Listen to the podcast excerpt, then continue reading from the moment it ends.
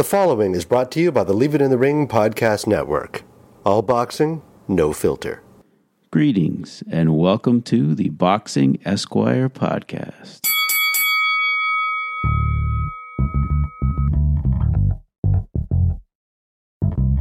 Welcome to another edition of the Boxing Esquire podcast presented by The Ring and RingTV.com and distributed by the Leave It in the Ring network.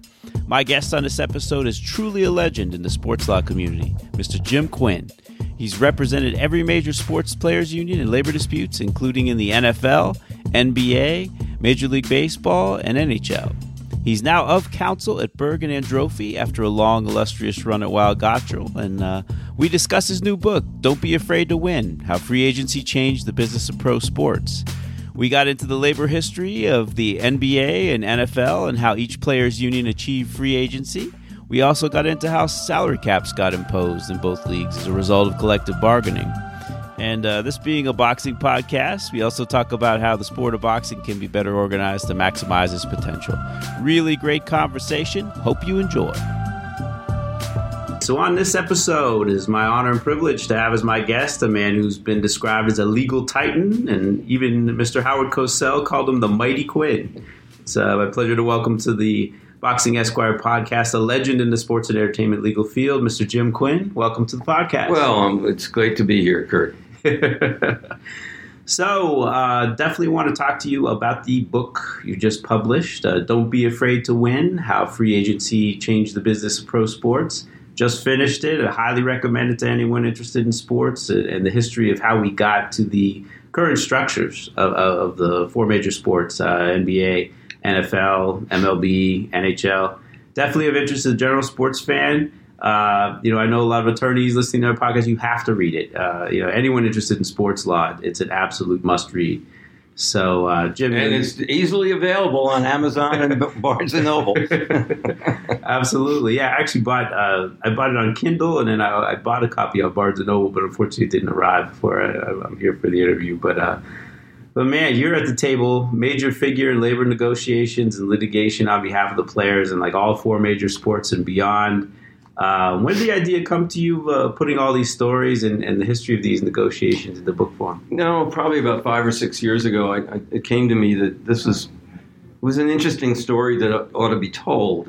How we got to be where we are, why why there is a uh, a uh, a Bird exception to the to the salary cap in basketball, and what what's uh, uh, what what are some of the other rules that quaintly got put together through negotiation. Uh, the, a franchise player, how did franchise players come into view, and what do they actually mean? And so, uh, and thinking about it over time, there were lots of different stories that I thought uh, folks would be interested in, uh, whether or not they were lawyers, uh, just people that are interested in sports and particularly the history of sports. And uh, free agency has had such an enormous impact on uh, all four major sports in different ways, but uh, it's made, I think, uh, the major sports that much more fun to follow, uh, even in the off season, as fans can uh, sit back and try to figure out how for their uh, for their own fantasy football team where and when this player or that player is going to be playing uh, and uh, free agency just makes uh, most of the sports of interest for uh, 365 days a year rather than just the season itself. Absolutely. I, I think at this point in time, you, you, really have almost as much discussion about like off-season transactions and, and, and labor discussions and negotiations as you do uh, the actual games on the field or on the court. You know, I, I, I, carries a lot of intrigue with fans. the fans you know, love it, and, uh, and, and I think it uh, has obviously been a huge benefit to the players themselves um, in, in terms of uh, the economics of the of the sports. Uh, but it's also helped the the, uh, the leagues and the owners themselves in maintaining a high level of interest. And the easiest way to, to uh, measure that is just looking at the value of the for major sports leagues franchises today. Uh, in football, it's three billion or so mm. on average. Uh, even lowly hockey is close to a billion dollars uh, and in some instances, uh, multiple billion dollars for some of the the uh, more popular uh, large market hockey teams. So uh, the world has changed in enormous ways since since this fight for free agency first began back in the late '60s and early '70s. Absolutely, absolutely. I just wanted to get into your background a little bit too. So you uh, you grew up in the suburbs of New York City in White Plains. White Plains, New York. Yep, I was a proud graduate of Archbishop Stepinac High School, uh, and then I went to the University of Notre Dame. Go Irish, uh, and uh, then to law school at, at Fordham uh, here in New York City. And uh, I went to law, actually went to law school at night and worked at a law firm during the day. Oh wow, okay. That's interesting. That's interesting. Well, you know, and, and you've you've managed to uh, you know uh, you know get to, to partner at, at Weil Gotshal and I, I, I, huge I player for uh, for forty five years. I was uh, at Weil Gotshal, eventually leading their um, litigation group and trial practice, and uh, was one of the you know members of the management committee for mem- many years. It was a lot of fun, but I'm I'm glad I'm out of it now. so you're here at Berg and Androphy, uh, indeed litigation uh, firm, litigation uh, boutique uh, firm here in New York. Uh, also has an office in Houston. Um, we uh, changed. I've changed my life a little bit, doing a little bit more plaintiff's work. although when I was in the sports world, or still in the sports world to some degree, it was always as a plaintiff, which was a lot of fun, suing and torturing rich owners. What could be better? you also have a mediation practice, right? That you're, that you're yeah, and it's been it's it's uh, interesting. It, and you're trying to solve problems instead of make problems. So uh, uh, that's that's been fun as well. Absolutely, absolutely. Well. I wanted, you know, the, the, the, this is a, a, podcast primarily for boxing, but but I, I, thought I'd like to to go through a couple of the major sports. I mean, it would be a five, you know, five day podcast if we went through every negotiation that you've done. But I thought the NBA and NFL were were absolutely landmark uh, uh, accomplishments that, that that you were able to uh, to uh, well. I mean, let, us let, just start with, with the NBA and, and actually how the book started too. Um, you talk about in 1964, which be, before you started practicing law, but uh, about a strike at the NBA All Star Game that was led by a 34 year old lawyer named Larry Fleisher. Just uh, if you could tell us about uh, Larry Fleisher and his works for people who aren't familiar with Sure. Uh, he, he's a, you know, uh, a, now long forgotten uh, you know, name in sports, but at the time he, w- he became an icon, not just as a, a, labor leader, but also as one of the leading agents in uh, sports agents in basketball. Um, people focus you know, primarily on on Marvin Miller in baseball as a, a, great labor leader, and Marvin certainly was. I work with him as well. But Larry, uh, his, uh, while he's uh, uh, not on the sports pages anymore, he, he certainly was uh, a leader in fighting first for free agency and and for many other issues, important labor issues, some of which I'm sure we'll touch on. Um, but what was interesting about what happened back in '64. Um, this was a, a, time when the NBA was really at its infancy in terms of uh, popularity, and uh, as was the union that Larry had uh, helped form in the uh, late '50s and early '60s. And at the time, the players were simply asking for a modest pension plan. That's all they really wanted. Uh, and of course, the owners were refusing. And for the first time, and I tell this a little bit uh, in the book, for the first time, the NBA All Star game was actually going to be televised nationally on ABC. Uh, and it was a Tuesday night, and the players, with Larry's uh, urging, uh, decided that unless the owners would agree to a pension plan, they simply wouldn't come out and play the game and uh, there was a very tense situation with the players in the locker room. The game was supposed to start at 8 p.m. Uh, Eastern time, and sure enough, they uh, they declined to come out onto the court. You can imagine what it was like for the announcers looking at an empty camera down at an empty court. Uh, and uh, finally, I think panic struck the owners, knowing what an embarrassment would be, this was the first time their big game was going to be televised, and the players weren't going to come out and play the game. And with uh, some a few minutes after eight o'clock, uh, the Walter Kennedy, the then commissioner of the NBA, came to Fleisher and told him, "Okay, you win. You you, you got you got a pension." And uh, at, at precisely 8:22 uh, p.m. Eastern Standard Time, the um, the players came out, and, and, and, that later became known as the 22 minute strike, uh, the shortest strike in the history of, of, of sports, but also the first. Got the ball rolling for sure. Got the ball rolling. um, and and uh, you know, the, the, the landmark case in, in basketball is is uh, obviously the one where uh, Oscar Robertson was was uh, brought as a plaintiff, but I, I, don't know if people know the origins of, of the Robertson case.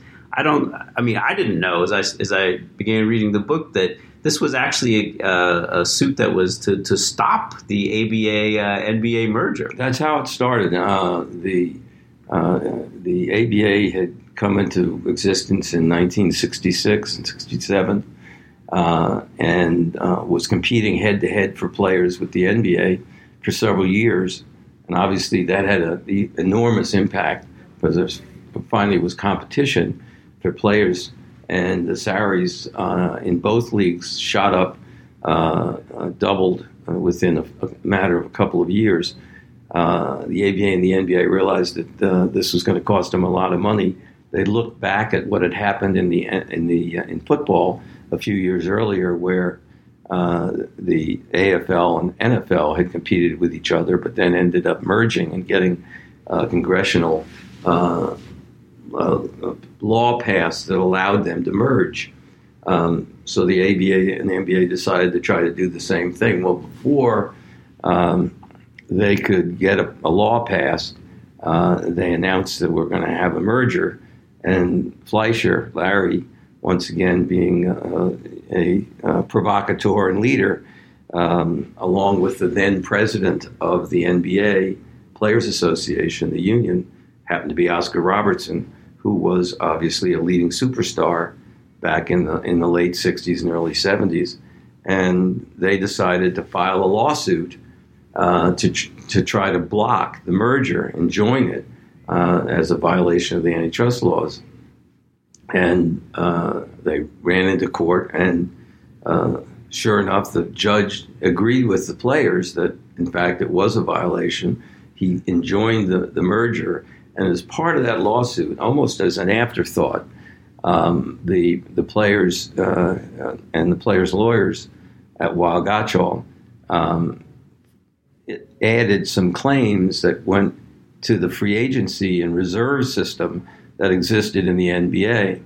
And suddenly, the case, after a number of years, switched from a focus of uh, seeking to enjoin the merger uh, and became focused on the reserve clause and option clauses that prevented players and basketball players from uh, being able to negotiate with other teams after their contracts were up. And ultimately, and literally on the eve of trial, the case had gone very well for the players on the eve of trial, the NBA and the Players Union settled, and for the first time, there was free agency in basketball. Um, and that settlement, which became known as the Oscar Robertson settlement, uh, lasted for a decade. Uh, and during that period of time, there's additional negotiations that made the system uh, that much freer for the players over time. One of the ironies was that a lot of people, even today, uh, focus on uh, the Curt Flood case in, base, in baseball, thinking that that was the, the uh, catalyst for bringing about free agency in, uh, in sports. In fact, Curt Flood lost that case in the, right. in the Supreme Court, and it wasn't until several years later uh, in an arbitration uh, known for a player, a pitcher by the name, a Dodger pitcher by the name of Andy Messersmith, that, in fact, an arbitrator ruled that the option clause was uh, uh, could not prevent players after the option was uh, exercised once to negotiate with other teams, and thus free agency uh, came into uh, into being in baseball. Uh, and one of the ironies is that the Robert, Oscar Robertson settlement and the Andy Messersmith arbitration decision uh, were came down virtually simultaneously, so that um, free agency in basketball and baseball both came into the fore uh, in the mid 1970s. um, yeah, listen, the, you know, uh, the the book uh, absolutely details, uh, you know, uh, all of the kind of you know thinking behind the lawsuit and, and uh, the crazy things that went on in Discovery. Um, but one of the interesting things was uh, the person who was on the opposite side of uh, of the table from you, which was a young. well, I don't know how young he was then, but he was, he was maybe a year or two older than me, but but still pretty young. And his name was David Stern, who unfortunately, as as many of your listeners know uh, just passed away recently. Uh, but he started out before he became well known, obviously, as the NBA commissioner. He started out as a lawyer representing the owners in the Oscar Robertson case. That was the first time that I, uh, I, I, met David, and uh, he and I spent 30 odd years uh, on different sides. Um, but I came I, I, think we ultimately came to mutually respect each other and, and actually uh, almost like each other. Uh, he was a, he was he was a unique figure, and and, and one that uh, was uh, and made an enormous impact uh, in a favorable way for for the NBA. Absolutely, absolutely. Um, legend, you know, certainly as commissioner, you know, most credit him with, uh, you know, at least he was there, you know, as when the sport kind of, you know, really went over the top in, in popularity. Yeah, certainly in the beginning in the 80s, uh, when he became commissioner, one of the things that he recognized uh, in, in a way that was different than a lot of people on the on the owner side was that uh, the importance of promoting and marketing individual players, particularly in basketball. Uh, and uh, as we've seen over the last several decades, that has led to the enormous popularity that the NBA um, lives with today. Didn't hurt that he had Magic and Bird to uh, come along and, at that time, and, and, and, Michael Jordan a couple of years later. Uh, but but the, uh, the, the concept was there, and he promote and he, he understood it and he promoted it. Absolutely.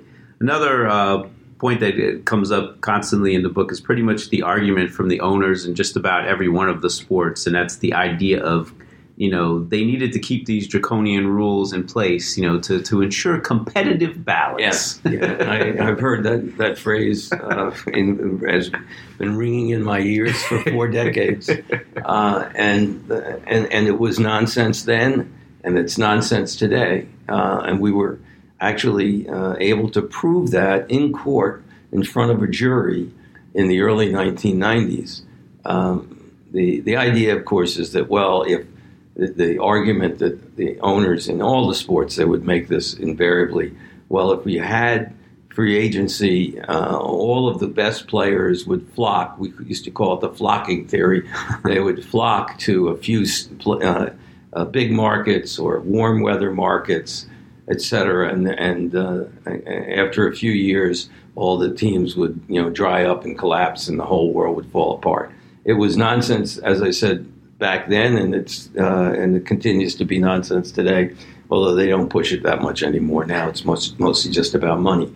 Uh, but was it uh, when uh, what had happened was in football there was fighting over free agency back in the 70s uh, and, and, and for a lot of reasons that I detail in the book, uh, the football players were never able to really attain any level of free agency uh, until finally in the late 1980s when Gene Upshaw, former great left guard for the Oakland Raiders, and by then the uh, head of the executive director, the head of the Football Players Union, uh, decided that the only way to uh, actually be able to sue and successfully obtain free agency was to decertify the union, literally blow the union up, uh, which would allow them to uh, get around uh, some of the labor defenses that the owners had raised. Uh, and uh, sure enough, in in, in, the fall of 1989, Gene took the uh, leadership role of convincing the players and the player reps to actually vote to uh, decertify the unions or disclaim union status, which is the technical name. Um, and we brought a lawsuit uh, on behalf of eight individual players. Uh, the lead player was Freeman McNeil, which we always thought was ironic that his first name was Freeman. Um, and uh, he was then a star running back for the New York Jets. And he and seven other players uh, brought a lawsuit that became known as the McNeil lawsuit. We actually had a, uh, a four month jury trial in, uh, in Minneapolis in front of an all woman jury, which was another irony uh, because the, the future of the NFL was in the hands of these four wonderfully nice ladies from uh, Minnesota. Uh, they were all Minnesota nice, as you can imagine. And um, the chief defense for the NFL was this so-called competitive balance nonsense. And uh, what we what we were able to show, both statistically and through uh, testimony, was that uh, once free agency, and we used both basketball and uh, baseball since they had free agency as the examples. Once free agency came into play, instead of there being dominance by one or two teams, the opposite happened, and that uh, often uh, many of the small markets were able to be successful um, and get to the World Series or into the NBA championships. Remember that during a period of time before there was free agency, you had in baseball the Yankees, which um, uh, dominated uh, the uh, Major League Baseball for many, many years because they were able to hold on to and they had a lot of money and they were holding on to their own players. And similarly, in, in, in basketball, you had the dominance of the Celtics and also the Lakers. Um, I, I, think at one point we were able to show that uh, without free agency, those two teams uh, were able to be in the finals of the NBA championship uh, close to 80% of the time in the history of the league. So it was pretty clear when you look statistically at uh, the impact of free agency, it was actually much more beneficial to smaller market teams who uh, went, to put it in, as some of the witnesses often testified to, if you're a lousy team, uh, the uh, and the only way you can get better is to get one draft pick every, every year. Uh, you're going to be lousy for a long time. Uh, but if you have a free agency market that you can go into and actually obtain uh, other top talent, you can get better a lot quicker. And that's what history has shown to have been the case once free agency came into play in all of the sports. Yeah, absolutely. I mean, just even, you know, this past year, I mean, if, if this flocking theory was actually true, I mean, the Knicks might have actually signed a decent uh, free agent. Yeah, no one seems to want to flock to, to the, at least uh, Manhattan. A few of them flocked over to Brooklyn, but that's right. not to Manhattan. well, interesting. You you brought up um, decertification because, uh, in fact, didn't wasn't the the uh, the NBA players union was actually the first to. to well, uh, yes, although it was, and we were the first to to attempt it, and and uh, it was so effective. Uh, that when we so that was that was your idea. Now, it, yeah, it, yes, it, yes, I plead guilty. Um, the that we had had a stalemate in basketball in the late uh, 1980s um, because there was litigation, um, and uh, we uh, rather than go through another four or five year fight as we had gone through in, in the 70s with the Robertson case, um, we wanted to figure out a way to put pressure on the on the league uh, and reach a, a quick settlement uh, in the impasse that we had reached. And so I came up with the idea along with another uh, labor lawyer who actually was shocked that he was. I thought he was going to have a heart attack when I suggested that we, uh, in order to get around the owner's labor defense, uh, which basically said that uh, as long as you were a union, uh, you could not bring a lawsuit under the antitrust laws. Um, if we simply decided not be a union anymore, um, then how could they defend uh, under the labor defense? And uh, and we we uh, decided that we would decertify the union. Now, it turned out we didn't even know what the right name was for it. It turned out it was uh, called a disclaimer, but notwithstanding that, we got uh, a we filled out a little form and we had all the players in the NBA uh, Players Association signed the form, basically saying, "I hereby." Uh, direct that the union be decertified. I no longer want to be represented by a collective bargaining agent. And we had a, everybody sign it, and we went to the NBA to David Stern and said, "Listen, if you don't, uh, if you, if you, if we can't reach an agreement uh, quickly, we are going to blow the union up." Uh, and literally within days, we reached a settlement because they were afraid they couldn't defend their uh, uh, particularly the, the, the salary cap, which had been by that time Right. put into Talk about that, yeah. uh, put into effect. They couldn't defend that uh, under the antitrust laws. It was obviously price fixing, and so uh, absent the uh, agreement by the union, um, we would be able to uh, to basically get rid of it. They were terribly nervous about that, and we ultimately negotiated a, uh, a settlement that we could both live with.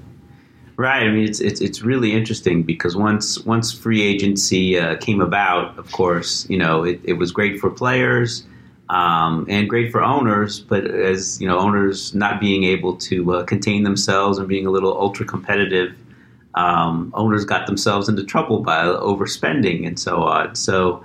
Um, as you point out in the in, in the book, uh, you know, uh, it was in the '80s in, in basketball that uh, basically, you know, the commissioner came to you with this idea, and everyone was like, "Hell no!" The salary cap. You know, we just fought for free agency. Why are we going to cap, you know, player salary? So tell how the you know give tell tell people Well, how the I, salary I, cap came about. the, the, the, what had happened was uh, after the Robertson Agreement came into effect, uh, the uh, free agency uh, did uh, increase salaries enormously uh, in a very short period of time because they've been held down for so long. Right. Uh, and uh, the when uh, that occurred at the same time, the NBA, for a variety of other reasons, uh, was losing a little bit of its of its um, popularity in a number of cities. They had probably expanded too quickly. They had added the four teams from the ABA, which none of which were doing particularly well. Um, and there was an issue with, uh, frankly, with cocaine uh, among some of the younger players. So there was the reputation of the league was beginning to be tarnished.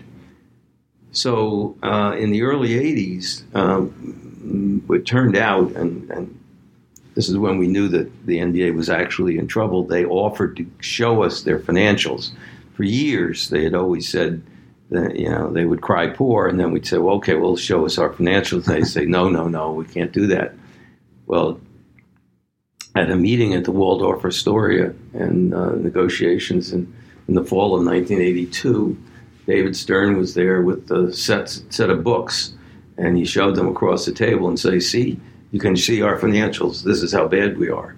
And sure enough, we did look at the their uh, financials. We had brought in an accounting firm to look over to make sure that uh, the they weren't uh, uh, trying to get one by us, and we concluded based on the review that in fact there were at least a half dozen teams that were on the brink, if not in, virtually in bankruptcy. Uh, we were concerned that we would lose a, uh, a number of, of player spots, uh, and if teams were to go bust, and also, frankly, if, if a number of teams began to go bust, that would have a seriously negative impact on the future of the league. And ultimately, uh, in the in this context, the Stern and, and uh, the owner group proposed the salary cap notion, and originally we we said no way, you know that's exactly what you just said, Kurt. We said, well, hey, we just fought for free agency, now we're going to give it back, and uh, we negotiated over that for months. Um, and finally, um, Larry Fleisher uh, was leading the negotiations. I was, you know, I guess the number two. Um, we sat down among ourselves with Bob Lanier, who was the then president of the of the uh, of the union, the you know, Hall of Fame center from the Pistons and the Milwaukee Bucks, and um, we had long discussions about it. And finally, we decided that if we could work out a deal where uh, we would be able to share in the upside of the league, that is, as revenues would increase, the salary cap would go up. Um, and if we could get certain guarantees on the on the on the low side to make sure that uh, salaries couldn't go down in any significant way, um, that that we would consider uh, agreeing to a salary cap. And eventually, after many long nights and and, and uh, stale coffee cups, we were uh, we were able to uh, to agree on the salary cap. The first salary cap, uh, for those of you who would might have an interest was uh, was actually uh, three point eight million dollars. That was per team. That was the salary cap. uh, that you know is virtually the minimum salary in the NBA now, and the average salary per player today is ten million dollars, uh, close to ten million dollars. And I believe the salary cap is approaching, if not uh, surpassing, hundred million dollars a team. So things have have um, have gone uh, well for the owners and well for the players. Obviously, by tying uh, the salary cap to revenues, uh, that ensured that uh, there would be an enormous amount of revenue that would be shared by the players. So, I mean, uh, to that point in, in labor negotiations, I mean, I'm, sh- I'm sure the subject came up, but like wage share, like how much you know percentage of revenues goes to to the players and how much goes to the owners. I mean, obviously once you have a cap and once you see the financials, you know you can you can kind of go from there. But you know, to that point, had had there been any discussions about? Well, you know, it, it, it, that's an interesting question, Kurt. And in, in the early days, the answer was no. Uh, I mean, the real focus at the, at the beginning and, and, and, and through the 70s and 80s and, and, really into the 90s was the focus on maintaining a level of free agency. Um, and the first time that that notion of figuring out, you know, who's getting what percentage, uh, the first time it really came up uh, was in football when we were doing the salary cap uh, negotiations in the wake of, of the McNeil trial victory uh, and what became known as the White Settlement Agreement. Um, and it was at that point when we were negotiating, we, we looked back at what the percentages were uh, previously, and and knowing that we we wanted to significantly increase what the player share would be, um, we we we uh, agreed to a salary cap only if we got a certain percentage of revenue. Right. And right. so and, and and that was really the first time it was tied to uh, a specific uh, collective bargaining um, uh, provisions. Uh, in the past, you sort of had a we had a notion of what it was, uh, but it wasn't something that became the focus. Now, since then, the uh, the split really has has become certainly in the in the 21st century. the split became a major focus, if not the only focus, and the trade off was we had to make sure that uh, free agency was preserved in uh, as much uh, freedom as possible for the players. And so that's that's where the balance uh, changed uh, coming into the uh, in the last decade or more. Right, right, yeah. It seems interesting because initially, um, and I guess maybe as, as kind of you know reparations for for having held down wages so long and, and prevented free agency um, the players, you know, definitely got the lion's share. We did, no question. Um, and as the years have gone by, it seems like the league is just chipping away and chipping away, or the leagues, I should say. It's almost we're almost at 50-50 yeah, in all and, four. And, and pretty much leagues. that's that's what's occurred over time. Um, and uh, you know, we had a huge fight about that in football in, in the last round uh, in, in terms of what the percentages would be. Uh, I think that'll probably be a focus again in football. Um, in, obviously, in baseball, it's less of a, a, focus. They have other issues, but it's less of a focus because they don't have a salary cap. Right. So you, you, you don't focus as much on relative percentages. Um, although I'm sure you know both sides know what the percentages are. Right. Um, the but I think that it will it will no doubt be a focus in, in football coming up.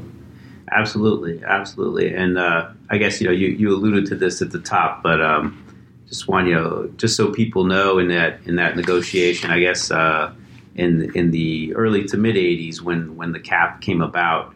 Um, the Larry Bird exception. What is the Larry Bird exception? well, what, what's interesting, which is still around today, it's still around today. Uh, that basically is to put it very simply, it, it's the exception to the cap that allows a team to sign its own free agent, uh, irrespective of what the cap is. Now, how that came about is uh, that's generally think, the best player, though, or, or, they can only designate one. No, it's any any player that's on. Roster if, if, if, it's your free agent, you can pay him anything you want. Wow, okay. um, and exceed the cap, and exceed the cap. And that was what's interesting about that exception is that this was not something that we bargained for. It was something that uh, that the owners insisted on. And how it came about was because when we were doing the salary cap in 1982, one of the uh, lead negotiators, I mean, obviously David Stern was a you know a lead negotiator, but one of the lead negotiators on the owner's side was a guy who was about to buy the Boston Celtics. And at that time, of course, Larry Bird was the you know Celtic superstar. And uh, when we got to towards the end of the negotiations, the uh, Celtic uh, would-be Celtic owner, whose name I'm now forgetting on, um, insisted that he had to have the ability to. Bird was about to become a free agent. Uh, he had to have the ability to sign Larry Bird regardless of what the cap was.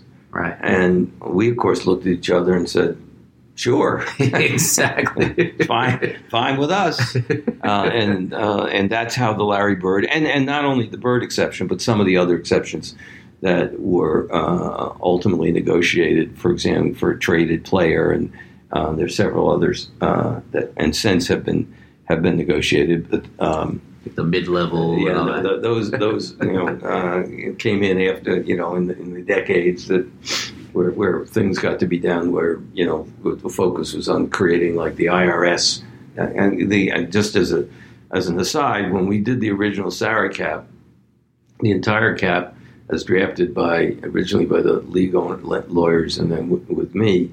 Uh, was four and a half pages long. it's now 120 pages long. Wow. That's crazy. Um, and it's funny too what you relate in the book is that you know owners in, in, in you know across sports are very similar in that. Like in football, you know, oh, they, they didn't want to do things like basketball, but they basically said the same thing. Absolutely. like this Denver's owner is just like, well, I want to be able to sign John Elway. That's correct. So we got to have a franchise player. That's right. Which is essentially it's, it's, the Bird exception. It's a Bird exception in, in, in, a different form. Right. Yeah, correct. That's interesting.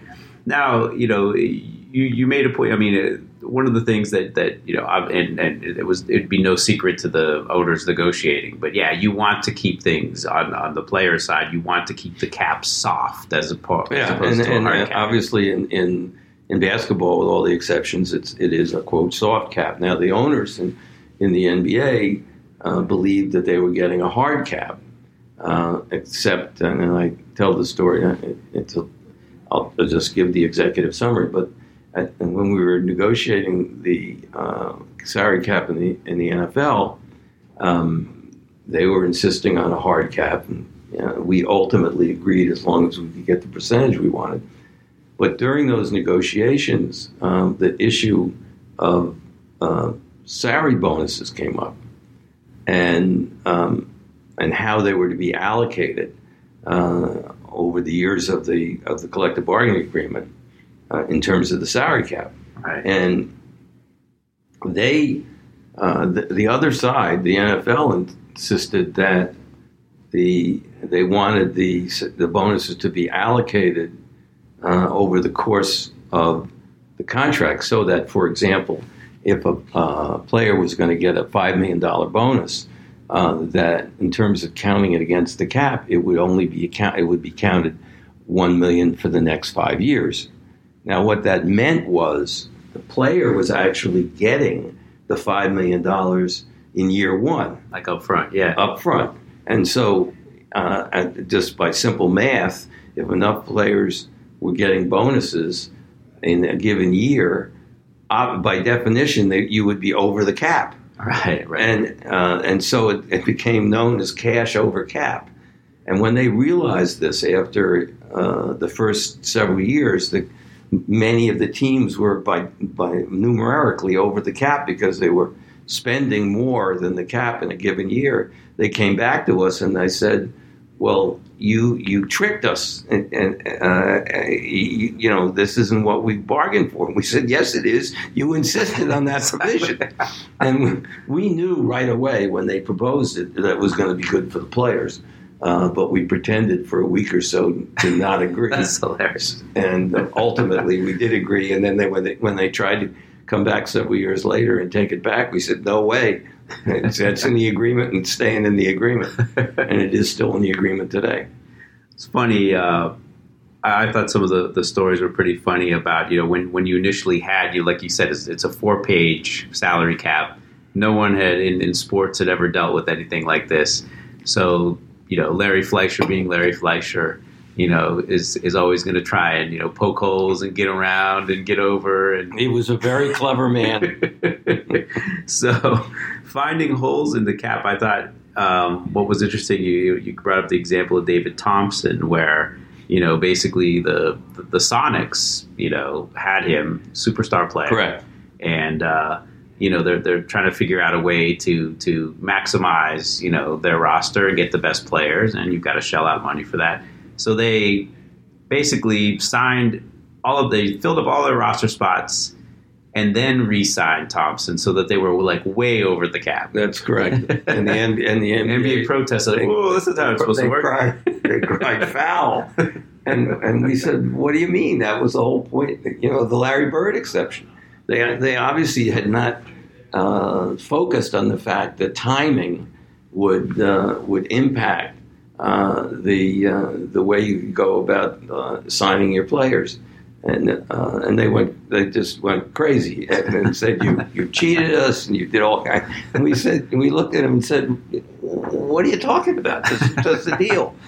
Uh, and and ultimately there was an arbitration and we won uh, eventually we we renegotiated certain parts of it to make it a little less draconian uh, draconian from the owner's standpoint. But even today it still exists. You can sign your own player to any number and you don't have to do it in any order. Yeah, th- there was a case with uh, Albert King where you know eventually uh, it was that was that when that was uh, as someone so, you know that, that was a bridge too far. we you know that Larry in his cre- in his creativity had finally uh, come up with a contract that that uh, in order to get around the salary cap that basically uh, got spread out over a bunch of years and and they challenged it. And this time they challenged it in in a, in a, special master proceeding, which was a different kind of proceeding uh, under the um, under the settlement, the Robertson settlement agreement, uh, which said that you couldn't enter into contracts that was intended to circumvent the cap. And uh, I think anybody, a three-year-old, could figure out that this was intended to cir- circumvent the cap. Notwithstanding that, we won at the special master level, but uh, I remember being in court in front of what we became known as the basketball judge, Judge Robert Carter, um, who had overseen the settlement for many years. And I walked in one day and, uh, to defend this Albert King uh, contract. And after a couple of minutes, he looked at me, and I'll never forget. He looked at me and he said, "Mr. Quinn, you've got to be kidding." and I knew that uh, that was not it, things were not going to go well, and it, it, didn't. He reversed, and and we had uh, we'd learned our lesson. Does that still come into to play today, or, or, have the collective bargaining agreements over the years kind of changed it up? I mean, can you still object? Can someone object? The NBA object to yeah, things uh, as in yes. violation of the Robertson agreement? Uh, well, not in the Robertson agreement because there have been sub, subsequent agreements, but sure. Uh, yeah, they can. There are still provisions that that uh, they can object to, and it'll end up in arbitration. Gotcha, gotcha. So yeah, I, I definitely wanted to get to, to football a little bit and, and, and, talk specifically about a few of the cases there. Um, because it, you know it's really interesting as you read the book. I mean, just you know the legal maneuvers and then the counter maneuvers, and then you know obviously someone had done like uh, some some really good uh, research on the NFL side to eventually uh, combat the um, the decertification uh, Right. trump card. but uh, yeah, that, that I, I forget which case that came up in, but um, yeah, at a certain because because basically it was you you would bargain as a union, and then you know threaten decertification, um, you know. it- or, or, or they would you know lock you out and so on, and then you threaten decertification, and that was pretty much Yeah, I think what what what you know as uh, as the world changed and the world turned, um, they began in the late '90s. They I'm using as the you know the uh, generic they being the owners in different sports uh, began to realize that that that their leverage was in locking the players out right. um, rather than, for example, when we were uh, in football, when we were doing the McNeil case, the players are not locked out. We were actually litigating and playing at the same time, Right. so the players are being play- paid, Right. and we were, you know, so uh, the leverage there was uh, ultimately on the on the players' side. Um, but beginning in the mid '90s, and then uh, certainly in the in the example of the year-long lockout in hockey, the uh, the owners began to recognize that by threatening to or actually locking out, they would um, they would uh, gain the leverage because the reality is it's very difficult for players uh, who have short careers to uh, give up a whole season as they did in hockey, um, and uh, and so um, that became the the new tactic to overcome uh, our antitrust threats. Uh, so uh, that ultimately culminated in the, in 2011, uh, the last big fight in football, when the owners locked the players out. We did decertify, uh, and we sought to enjoin the lockout uh, because we were no longer a union. And in fact, the district court uh, in, in Minnesota, Judge Nelson, did in fact enjoin the lockout, and uh, the, the league then appealed to the Eighth Circuit, and I think this is what you're referring Right, to, right, uh, and uh, and argued that uh, the arcane something called the Norris LaGuardia Act, uh, which was passed back in the 1930s and was passed really to protect uh, player employees who wanted to unionize. And part of the language in, in that Norris LaGuardia talked about uh, in the context of a labor dispute. Uh, in the context of a labor dispute, that uh, you could not have uh, issue injunctions. Now, it was pretty clear when you looked at the context uh, and the legislative history of the Norris LaGuardia Act that that, uh, that provision was intended to protect players or uh, players and player employees to uh, to form a union. Uh, but the uh, cleverly, the NFL argued, well, the language is is ambivalent, and and and it could also it should also apply here. And I won't get into the technical details, but ultimately the Eighth Circuit, which was um, uh, made up of two uh, right wing Bush appointees, um, uh, uh, found in, fla- in favor of the, of the of the league. Although they did they did say that uh, this would not apply to players who were not under, under contract, that is, free agents right, or rookies right. uh, and that uh, free agents and rookies could still, uh, at least conceivably, enjoin a lockout. Um, and that's basically where the law has been left uh, since uh, since 2011.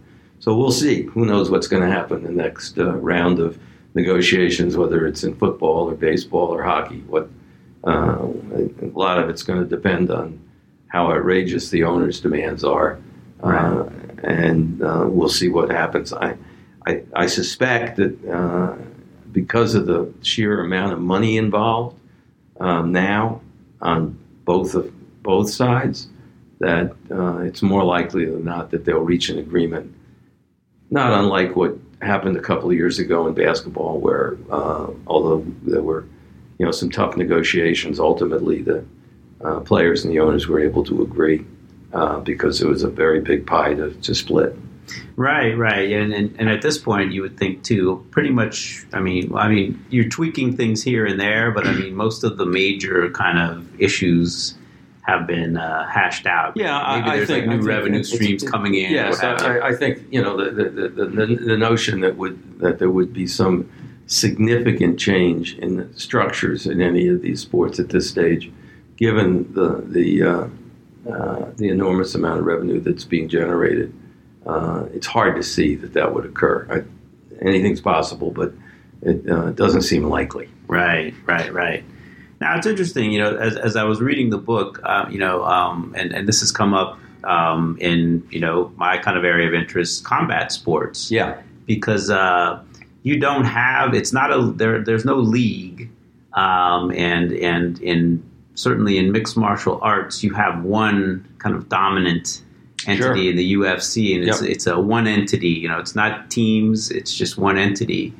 Um, so, you know, the, the question would be if, if you're organizing the athletes, the, the, the fighters in that sport, you know, does it make sense to try and unionize? I mean, obviously, I think the UFC would, would fight it and say these guys aren't employees. Right. They'll say they're independent contractors. Right, right. Makes more sense to have an association, which when you decertified, you the uh, the players from from the league sports became an association, trade Correct. association. Yeah. Uh, you know, we actually looked at this. I had some discussions with some of the folks, involved, some of the on the player side, um, and I, I believe there is some litigation that uh, was filed sometime in the last couple of years, uh, asserting antitrust claims on behalf of some UFC fighters uh, against uh, against the UFC. I don't know the current status of that. Um, my own view would be that um, I think that the UFC has uh, some vulnerability uh, because they've gone about, you know, sort of snatching up all their con- uh, potential competitors, and there's at least a, you know, attempt to monopolize argument that might uh, exist. There's also a possibility of a Section One, you know, conspiracy type claim because of their their uh, arrangements with some of the smaller venues and so forth. Um, but it, it'd be a tough fight, and, uh, and UFC, I'm sure, would fight. And, and, and to the extent I understand that there is litigation, are certainly fighting like crazy um, because they do have a, uh, a monopolist, uh, a, a monopolistic hold on the uh, on the sport right now. Right, right, right. Yeah, I think I remember seeing something in the in the uh, on the net something where where you know at, at a certain point you were working with with the MA or the MMAAA. Yeah, yeah. We looked at some of the issues, but um, uh, so far uh, nothing's come of it. Right, right, right, right, right. Um, interesting. Yeah, I mean, the one the one statement you made, and I thought this was interesting, was that the primary focus would be achieving three core goals: substantially increasing UFC fighter pay to fifty percent, Right. which is where the the other sports are pretty much at 50% Yeah, I think right that's now. what you. That certainly would be a reasonable goal. Right, and I, I think it's come out in the litigation that, that the, the fighter pay, the wage share right now is somewhere, you know, either around twenty percent Yeah, or it's under very twenty small. percent. It's very small, no question about it. uh, you know, uh, and and one of the things you, oh yeah, securing all, all encompassing uh, long term benefits. Yeah. And then that was something that that you guys, you know, that was the initial kind of Yeah, I mean that was a big fight in the beginning, and obviously, in some to some degree, it's it continues to be. Uh, in a, a lot of the sports, particularly football, uh, you, you know, you want to have long-term health coverage uh, for the rest of their lives. I mean, given the uh, what has now come out in, in terms of the issues with concussions and so forth. Right, right, right. Yeah, it's interesting because that comes up in boxing as well. I would think. Yeah, because I mean the CTE tests initially mm-hmm. it, it, it, focused on boxers because yeah, they were you right. know you could see you know guys like Ali and sure. so on. You could see it was very readily apparent yeah. that, that, that that they were suffering. But uh, yeah, the concept of pensions has been has been thrown around quite a bit in, in, in, boxing. I mean, but without that like encompassing league and, and having things focus, I mean, how would you even? Well, it's it's com- it's very complicated, and you know, particularly in boxing, putting aside the UFC, which is you you could conceivably figure something out because you had one big en- entity. It's a lot more difficult in uh, in boxing per se because you have all the different promoters. There's not really a there's not a league right. per se right. who how, how would you set up the pension program? Right. Uh, I think it would be very. It would. It would be. I don't think. Not to say it's not doable. I think if you know smart people could sit down and probably figure out a way. One way would be to uh, to set aside you know a certain percentage of purses that would go into a pen into a pension plan for fighters who fought a certain number of fights. I mean, you you, you could you could come up with a system, right? Um, if you wanted to, and and but the promoters uh, and the boxers would have to come together with uh, with some ideas.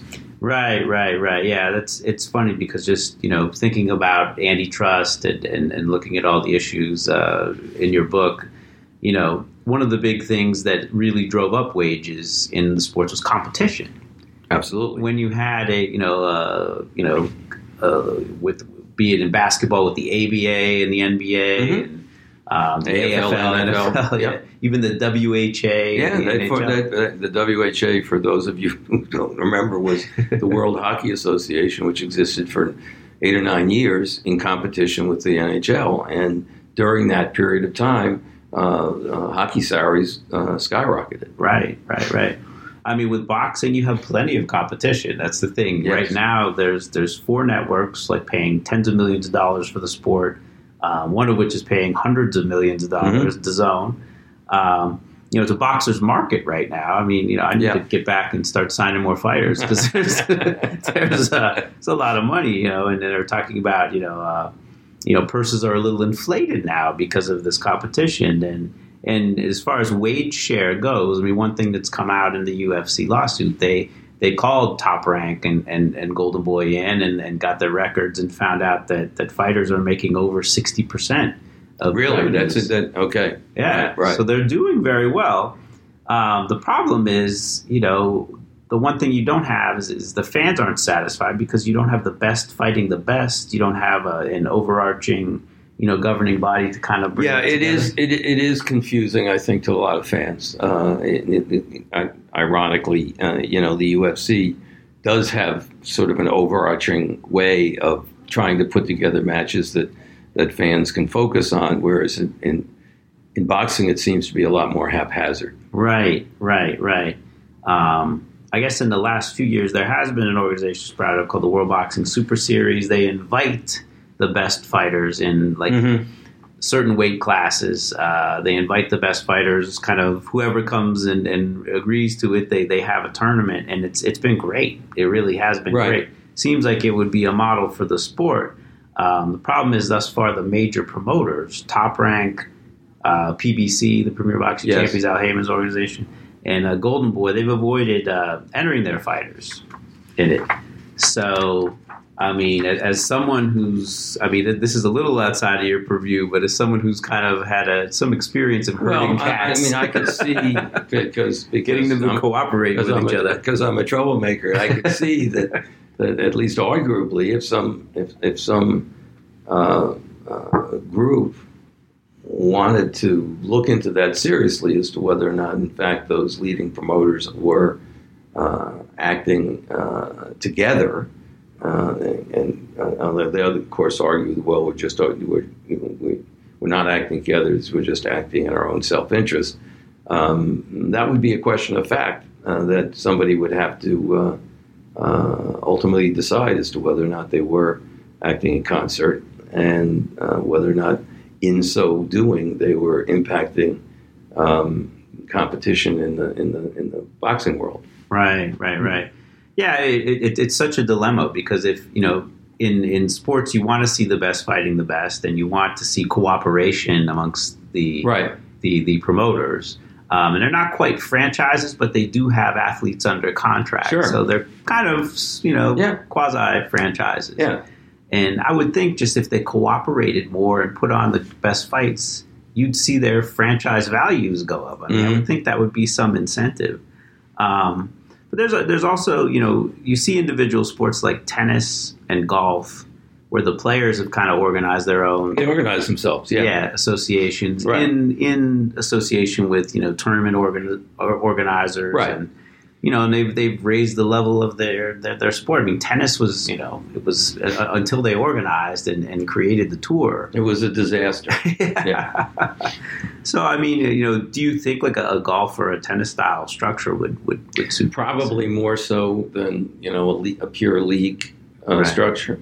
Uh, probably, uh, but then again, it, it will require you know some group of, of boxers working with the promoters to Right. come up with a program right. where uh, I mean you could you could see um, uh, if if the, the folks were willing to to do it uh, of creating a, a tour in and of itself Right. of, of competitions uh, you know in different cities um, that um, would uh, have you know the, the organization that you mentioned before would be uh, bringing World Boxing in Super uh, Series, uh, yeah. would bring in you know the welterweights or Right. you know lightweights whatever the um, the the uh, uh, right uh, group would be and and have them fighting in Madison Square Garden for you know a week or whatever and among the getting all of them the top uh,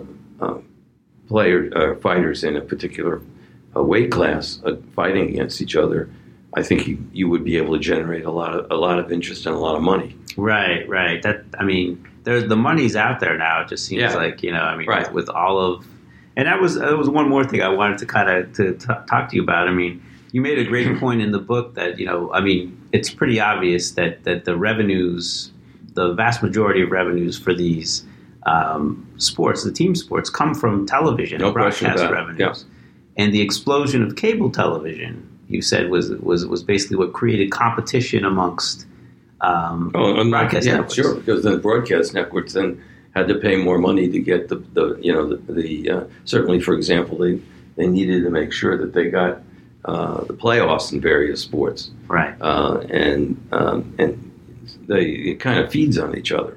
Uh, I think one of the things that and uh, I think it's probably a true maybe more so in boxing than in most sports is that given now this enormous number of new uh, outlets, uh, whether it's Apple TV or whatever. uh, You know, I guess uh, NBC is putting one streaming with their their Peacock network, which is going to start soon. Um, they're- all of these are desperate for content, Right. and uh, and live sporting events uh, remains uh, one of the few uh, types of content that uh, people want to watch because it's live. Right. Um, and uh, you know, I would think that that uh, boxing and, for that matter, the UFC uh, have more and more opportunity uh, over the in, you know in the in the near term with uh, all of these new outlets looking for uh, looking for content. Right. Absolutely. Content is king right now. Yeah. so, last question. Um, in the book, uh, the NHL uh, asked you uh, and a colleague of yours to look at their sport and make some suggested changes on improving it, and uh, they ended up actually implementing uh, some of the changes with the with the with the Zamboni and uh, changing the name of the divisions. Um, what changes would you suggest to the powers that be in boxing if, if you were asked to? Uh, Well, I think you, we've touched on some of them. Right. That, that um, I, the reality is that um, because right now it is so haphazard, you know, there's an occasional great fight that people are willing to pay and spend fifty or sixty dollars or whatever more to uh, to see on pay per view. Uh, but uh, the lack of organization, I think, uh, is hurting the sport in a significant way. Uh, uh, you know, I don't have to tell you to the throwbacks of boxing at one time, along with you know horse racing and college football, were the were the three biggest sports in America Right. for many years. Right. Um, and uh, that is obviously no longer true. Boxing is probably in sixth or seventh now. Right. Uh, but there's no reason why, if with better organization, they couldn't, uh, particularly with all the outlets that exist today, that they wouldn't be able to uh, climb their way back up. Right. It, it's you know fights don't lead to fights. I think that's one of the biggest Right. problems in the sport. They're just kind of random happenings. That's know, why I say it's it's haphazard. Now, you know, there was back in the day, at least in the heavyweight division, um, there was uh, because of the, the whole concept of the you know uh, the, the Frazier Ali, you were you or, or Ali. There was there were ways to make the excitement um, uh, and the interest uh, be, because fights would lead to fights. Right. Uh, but you don't see that in the same way now. Right. Yeah, that's what I was saying. I love this World Boxing Super Series because, you know, like you said, you know, networks with the team sports, they're fighting to get the playoffs. They're fighting, you know, to get that end of year Absolutely. best playing the best to determine the champion. that they're paying an enormous amount of money for those for the for the, the rights to uh, the uh, the championship series, whatever it may be, whether it's the World Series, you know, the playoffs in football or uh, in basketball or even in hockey. That's where all the money is. Right, right, and and to me, the tournament concept for boxing, I, I love the fact you know if you can get like the, the guys in the top ten to you know fight every couple of years in in a tournament where you know you, you build the story, You've got the quarterfinals, then the semifinals, and then by the time you that's a huge fight, no matter what weight division There's, it is. there's, there's, there's no, there's no question about it. I, I mean, and, and it's worked in tennis, right, um, and uh, and and it works in golf.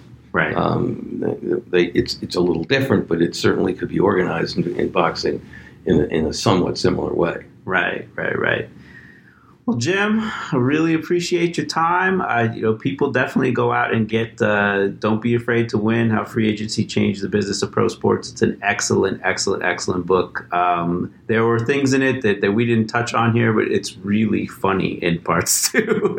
We won't even mention the Donald Trump part. the Donald Trump part. That's right. I mean, you know, we touched on mostly you know football, basketball here, but there's there's you know there was soccer leagues, Yeah.